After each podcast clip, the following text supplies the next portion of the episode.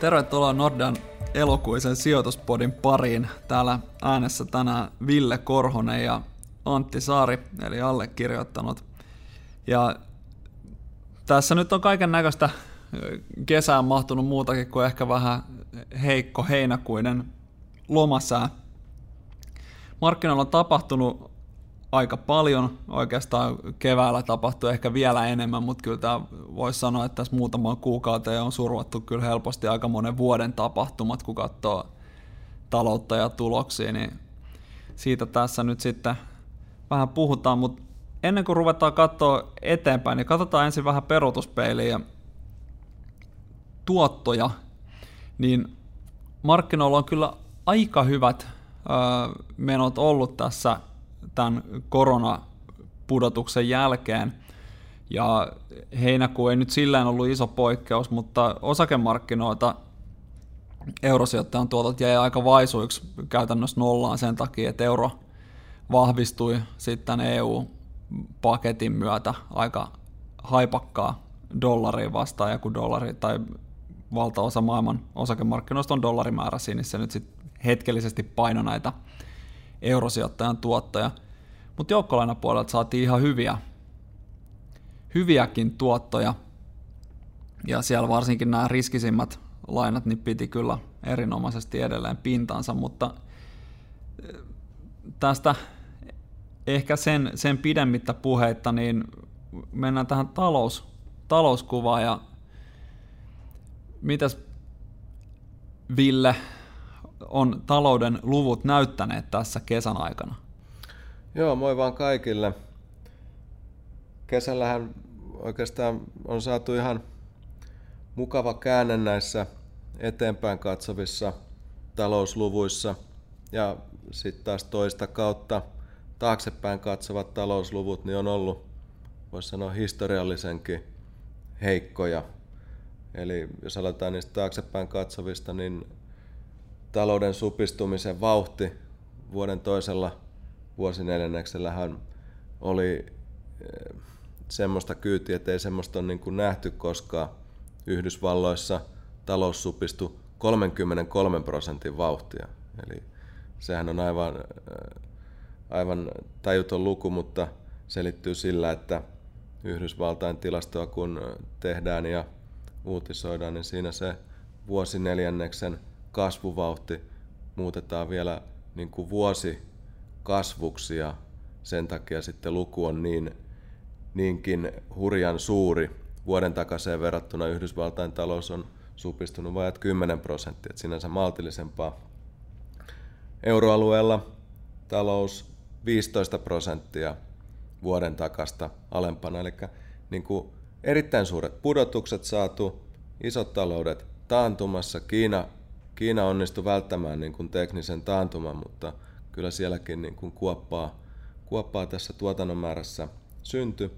Mutta sitten jos mennään tähän niin kuin, myönteiseen puoleen, niin nämä eteenpäin katsovat talousindikaattorit, niin siellä on sitten saatu, saatu oikeastaan jo tuossa kevään ja alkukesän aikana, mutta sitten vielä lisää vahvistusta heinäkuun aikana sitten näistä, näistä niin kuin lukujen kääntymisestä – oikeasti myönteisiksi ja semmoiselle tasolle, jotka ennakoi niin kuin kasvun kiihtymistä, eli toivon mukaan sitten näistä taantumaneljänneksistä pikkuhiljaa päästäisiin karistamaan pölyt jaloista pois.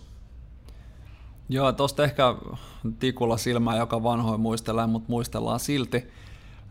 Niin noista talous, talousluvuista ehkä niin aika tyypillistä on se, että kun taloudessa menee heikommin kuin aikaisemmin, niin sitten myöskin arviot siitä, että mitä tulevaisuudessa voisi tapahtua, niin alkaa synkentymään. Mutta sekin tapahtui tässä kyllä ihan niin kuin poikkeuksellisen tehokkaasti, että tuossa maalis, tai käytännössä helmi, helmi-huhtikuun aikana, niin kyllä arviot siitä, että miltä, miltä tämä taloustilanne näyttää tässä kevään, kesän ja syksyn aikana, niin meni jo niin synkiksi, että itse asiassa niitä, ne arviot, vaikka nyt nämä talousluvut on siis ollut edelleen heikkoja, kun katsotaan taaksepäin, niin ne arviot on ylitetty kuitenkin niin kuin ihan hurjalla kaulalla. Eli sellaisilla, sellaisilla lukemilla, joilla se ei ole ikinä aikaisemmin nähty. Eli, ja, ja se on sitten taas puolestaan niin tukenut kyllä osakemarkkinoita, eli se on niin kuin yksi iso selittäjä sille, minkä takia tässä on tultu niin kovaa kyytiä ylöspäin. Ei finanssikriisissäkään noin synkkiin tilanteisiin päästy. Se on ihan luonnollista, ja varsinkin tällaisessa tilanteessa, kun asiat menee tosiaan hämmästyttävän nopeasti, hämmästyttävän heikkoon suuntaan ja kaikki paikat on kiinni, niin on ihan selvää, että sen tulevaisuuden ennakoiminen on hyvin haastavaa. Ja siinä nyt sitten tosiaan niin sijoittaja on toki kiittänyt, eli sen, sen takia, että ensin hinnoiteltiin hyvinkin synkkää tulevaisuutta ja sitten se hyvin synkkä tulevaisuus ei tote, toteutunutkaan, niin se sijoittaja, joka on sitten siellä matkan varrella onnistunut ostamaan osakkeita, niin on kyllä tehnyt itselleen ihan, ihan hyvän tilin. Ja onhan tässä jotain lukuja, jos katsotaan vaikka vähittäismyyntilukuja Yhdysvalloista, Iso-Britanniasta, Saksasta, niin nämä kesäkuun luvut oli jo tota, vuoden takasta paremmilla tasoilla, eli ei tässä nyt niinku ihan umpisurkeassa tilanteessa kuitenkaan sit olla, vaikka toki niin tämä jälkensä jättää ihan varmasti. No, mun mielestä on tärkeä havainto, että hän kertoo osaltaan tästä, voisi sanoa, talouden pysähdyksestä ja sitten toimista, joita valtiot tekivät tukeakseen kotitalouksia ja yrityksiä. Eli esimerkiksi Yhdysvalloissa kasvatettiin aika merkittävästi näitä työttömyysavustuksia kotitalouksille, mikä on tukenut sitä kulutusta. Ja jos katsotaan sitten taas yritysten puolta, nyt kun yritykset on raportoineet toisen vuosineljänneksen tuloksia, niin vaikuttaa siltä, että se tulospudotus, vaikka on erittäin merkittävä, niin kuitenkin ehkä pahimmalta oltaisiin siinäkin niin kuin säästymässä johtuen siitä, että valtiot on ottanut myös näitä yritysten niin kuin kustannuksia epäsuorasti siinä kannettavaksi. Toisaalta jopa ihan suoraan osallistumassa, osallistumalla palkkakustannuksiin, mutta myös sillä, että työttömyysavustuksia on sitten jaettu reippaasti, jotka on pitäneet yllä sitä kysyntää ja yritysten tilanne ei ole päässyt kuitenkaan repsahtamaan niin huonolle kuin pahimmissa peloissa tuossa keväällä oli. Joo, kyllä se on mahdollistanut sen, että tässä on, siis mä jopa olisin vähän rohkeampi mä sanoisin, että nyt mentiin niin kuin aivan heittämällä yli niistä tulosennusteista, että vaikka kasvuluvut on ollut luokkaa kolmannes ö, tuloksista kokonaisuutena menetettiin tässä vuoden takaisin verrattuna, niin kyllä ne tulosennusteiden tai odotusten ylitykset on ollut ihan poikkeuksellisia tai poikkeuksellista luettavaa. Yhdysvalloissa pitkälle toista kymmentä prosenttia mentiin odotuksista yli. Samoin Euroopassa niin ollaan selvästi paremmissa kantimissa. Ja sitten me on jopa nähty sellaisia ihmeellisyyksiä, että jotkut jätti teknologiayhtiöt niin on tuplannut tuloksensa vuoden takaisin verrattuna, mikä kuulostaa tällaisessa tilanteessa ihan pähkähullulta. Ja kyllä tämä tuloskauden anti on kuitenkin ihan selkeästi se, että se ensinnäkin on nyt vahvistanut sen näkemyksen siitä, että vaikka pörssikurssit nousi tuossa kevään mittaan aika kovaa kyytiä sieltä pohjilta, niin ihan selkeästi sijoittajat kuitenkin varautui tähän heikkoon tuloskehitykseen. Eli nyt kun sieltä on tullut niitä edelleenkin siis rumia kasvulukuja, jos tulokset tippuu kolmanneksen vuoden takaisesta, niin kyllähän se aika huono, huono kehitys sinänsä on. Niin siitä huolimatta, kun ne on ylittänyt ne vieläkin synkemmät odotukset, niin se on riittänyt markkinoille, mikä tarkoittaa sitä, että ne markkinaodotukset oli synkemmät kuin se kolmanneksen tulospudotus, vaikka ne kurssi tehti nousta sieltä. Että kyllä tässä ehkä jossain mielessä niin kuin sijoittajan on hyvä myös nöyrtyä ja, ja muistaa se, että jos joku asia on ihan päivän selvää, niin hyvin suurella todennäköisyydellä kyllä kaikki muutkin on sen huomannut, tai ainakin valtaosa muista. Että kyllä niin kuin aika, aika usein sellaiset ihan päivänselvät asiat kuitenkin sit on viime kädessä hinnoissa, ja niin tässä nyt selkeästi on käynyt. Et se kurssituki on tullut kuitenkin sieltä järkyttävän heikoista tuloksista, koska ne oli vähemmän heikkoja kuin mitä odotettiin. Joo, tämä yritysten, yritysten niin kun, ä, tuloskehitys, mistä on nyt saatu viitteitä, niin on sitten, voisi sanoa, että myönteinen myös tulevaisuuden kannalta, jos me ajatellaan tätä pahinta konkurssiaaltoa, mitä tuossa oli pelätty, eli nyt kun yritysten kassavirta alkaa jälleen kääntyä monen yrityksen osalta paremmaksi, keskuspankkituki on ollut voimakasta, niin sijoittajat sitten luottaa tähän tilanteeseen, rahoitusmarkkinat on yrityksille auki ja se, että me vältetään se pahin konkurssiaalto, niin silloin sitten edelleen hyviä vaikutuksia siinä mielessä, että sen rasitukset finanssisektorille jää niin kuin odotettua pienemmiksi, eli toivon mukaan sitten niin kuin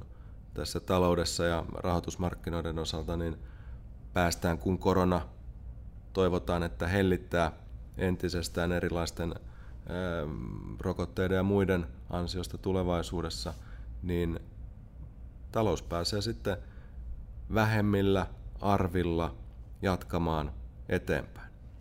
Joo, ja tuosta on ehkä muuten ihan hyvä aasinsilta sinänsä ylipäätään, kun mainitsit tämän finanssisektorin heikkouden, niin nythän siis kirjanpitosäännökset on tässä viime vuosina muuttunut sillä tavalla, että finanssialan yritykset joutuu tekemään huomattavasti etupainotteisemmin ja huomattavan paljon arvioihin perustuen niin alaskirjauksia tai käytännössä niin kuin luottotappio-varauksia. Ja nyt esimerkiksi Yhdysvalloissa, siis se minkä takia tästä puhun, niin Yhdysvalloissa finanssisektorin osuus siitä koko tulospotista on ihan tosi mittava. Ja nyt jos käykin niin, että siellä ollaankin jouduttu alaskirjaamaan näihin malleihin perustuen paljon enemmän tai tekee paljon enemmän varauksia kuin mikä oli lopulta tarpeen, niin sehän nostaa sitten niitä tuloksia taas tulevaisuudessa. Eli kun ne varaukset joudutaan sitten sieltä purkamaan, kun ne velalliset maksaakin velkansa takaisin, niin siinä voi olla kyllä oma paikkansa tavallaan tuloksille myöskin niin kuin kokonaiskuvassa, niin mennä odotuksia paremmin. Ja itse asiassa me on nähty jonkunnäköisiä viitteitä jo ylipäätään äh, siitä, että tässä on seuraavien neljännesten tulosarvioita nostettu niin kuin yhdysvaltalaisten yritysten osalta kokonaisuutena. Se on tapahtunut aika laajalti, äh, varsinkin nyt tietysti teknologia-alalla, joka selkeästi vetää paljon paremmin kuin mitä monet oli kuvitellut, mutta se on paljon laaja-alaisempaa. Ja se on aika yleistä, kun kriiseistä lähdetään, että tulokset menee parempaan suuntaan kuin mitä oltiin pelätty. Ja nyt tässä on ihan oleellinen pointti siitä, että monet sijoittajat edelleenkään niin ei uskalla ajatella tavallaan sitä myönteistä mahdollisuutta, että kaikki on edelleenkin jotenkin virittäytynyt siihen, että asiat menee huonommin kuin ajateltiin.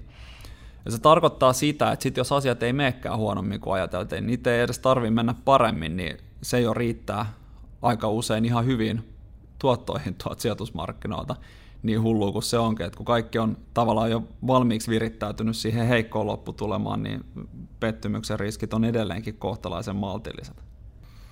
On ja tässä on vielä epävarmuuksia on ilmassa, eli kyllä tämä koronavirustilanne maailmalla, niin saadaan uutisia siitä, että meillä on isoja tartuntamääriä Pohjois-Amerikassa ja Etelä-Amerikassa ja se, se pitää sitä niin talousnäkymän epävarmuutta yllä, mutta sitten kun ajatellaan sijoittajan tilannetta, niin jos menneinä vuosina on puhuttu matalien korkojen ajasta, niin se on ehkä vielä, vielä sitten aktuaalisempi tällä hetkellä ja tässä lähitulevaisuudessa. Eli kyllä tämä taantuma, josta tässä ollaan pikkuhiljaa alkamassa nousta ylös, niin kyllä keskuspankit tulee pitämään korkotason hyvin matalalla ja sen myötä sitten ne korkomarkkinoilta saatavat tuotot tulee olemaan vaatimattomia. Eli kyllä sijoittaja joutuu niin kuin tuottoja hakijakseen niin kääntämään katseensa sinne osakemarkkinoiden puolelle ja juuri nämä asiat, mitä Antti mainitsit, niin on kyllä, voisi sanoa, että positiivisia osakkeiden kannalta. Luonnollisesti siellä on niin kuin omat, omat riskinsä ja arvonvaihteluun liittyvä epävarmuus, mutta, mutta kyllä tämä maailma on niin voisi sanoa, että jälleen kerran vähän, vähän haastavampi sijoittajan näkökulmasta. Joo, ei tässä niin kuin yllytyshulluksi kannata ruveta ja eihän mekään suositella osakkeille ylipainoa, että meidän mielestä ehkä parempi edelleen tässä tilanteessa parempi paikka ottaa sitä riskiä on kuitenkin siellä joukkolainasalkussa. Toki voi olla sillä tavalla, että aika osoittaa sitten, että, no, että olisikin ollut parempi olla osakkeissa ylipainossa. Näin on ainakin ollut tässä kevään aikana, kevään ja kesän aikana. Mutta pitää muistaa se, että se, että mitä tapahtuu ja se, mitä olisi voinut tapahtua, niin on kaksi aika eri asiaa. Eli sijoittajan pitää aina miettiä tai harkita tarkkaan, että mitä riskejä haluaa ottaa ja jos siinä omassa, tai jos se sijoitussalkku näyttää siltä, että siellä on karkeasti sen verran osakepainoa, mitä pitäisi, pitäisi sen oman sijoitussuunnitelman mukaan olla, niin se on edelleenkin meidän mielestä ihan hyvä, hyvä tilanne. Mutta sitten tietysti, jos ei halua tai ei jostain syystä sinne joukkolaina puolelle sijoita, niin sitten kannattaa toki miettiä, että voiko, voiko sitten osakkeissa ehkä pikkusen enemmän, pikkusen tavallista enemmän riskiä kuitenkin ottaa. Mutta me ei tosiaan suositella osakkeita suoraan ylipainottamaan. Eli tämmöinen ehkä hankalasti esitetty asia, mutta pointti varmaan, varmaan tuli kuitenkin selväksi. Joukkolainojen puolella sitten vastaavasti on hieman riskinottoa, eli meillä on pieni ylipainosuositus riskiyrityslainoihin, eli ehkä tuttavallisemmin high yield lainoihin ja sen lisäksi sitten kehittyville korkomarkkinoille, eli siellä nämä marginaalit edelleenkin on kohollaan, niin kuin puhuttiin, epävarmuuksia on, on edelleen ilmassa ja meillä on kuitenkin se näkemys, että tässä tilanne pikkuhiljaa paranee ja talouksien aktiviteetti kohenee, joten näillä riskimarginaaleilla olisi sitten mahdollisuus kaventua edelleen ja toivon mukaan jossain kohtaa ollaan niin kuin talouskehityksessä päästy vielä lähemmäksi normaalia tilannetta. Koronapandemia olisi hellittänyt niin kuin kunnolla ja siinä tilanteessa varmaan sijoittajat sitten, kun valtiolainakorot on matalalla, niin niitä korkotuottoja sitten etsitään siellä, missä on riskimarginaaleja tarjolla ja se voi sitten tulevaisuudessa niin entisestään niin kuin painaa näitä marginaaleja matalammalle tasolle. Ja kyllä tässä kuitenkin on, on ehkä sellainen tilanne edelleen, että jos nyt hirveästi keskuspankista rahapolitiikasta vielä puhuttu, mutta kyllähän tuossa kevään ja kesän aikana, no varsinkin kevään aikana, niin on tehty viimeistään selväksi sijoittajille se, että jos rahapoliittisella tuella voidaan jotain hyötyjä saavuttaa ja jotain riskejä ehkäistä, niin kyllä sitä tukea sieltä tulee. Ja jos ajateltiin, että enää sitä ei enempää voida tehdä, niin kyllä voidaan.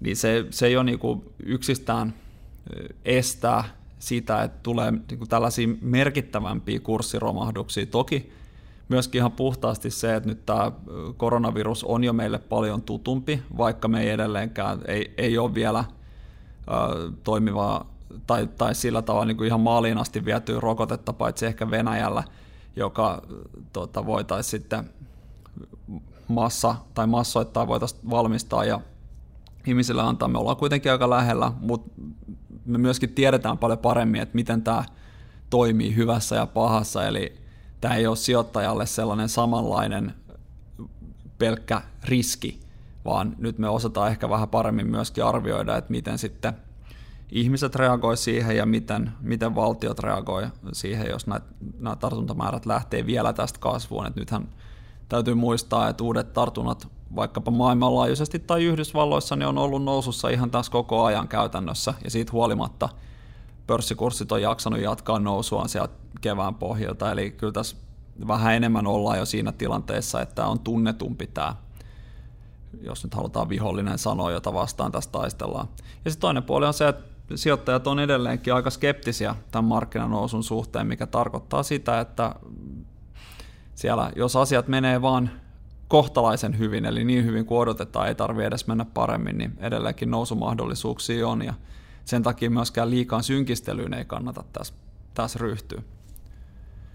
Mutta aika tämmöinen, tota, miten, miten tätä nyt kuvailisi, vähän, vähän ehkä tällainen toisaalta toisaalta tämä meidän maailmankuva edelleenkin, mutta kyllä tosiaan huhtikuusta, tai no oikeastaan koko tämän matkanhan me ollaan kannustettu pieneen tavallista ö, isompaa riskinottoa ja edelleenkin meidän mielestä ihan paikallaan on siellä joukkolaina puolella ottaa pikkusen tavallista enemmän riskiä ja osakepuolella sitten niin Pohjois-Amerikka edelleenkin ylipainossa.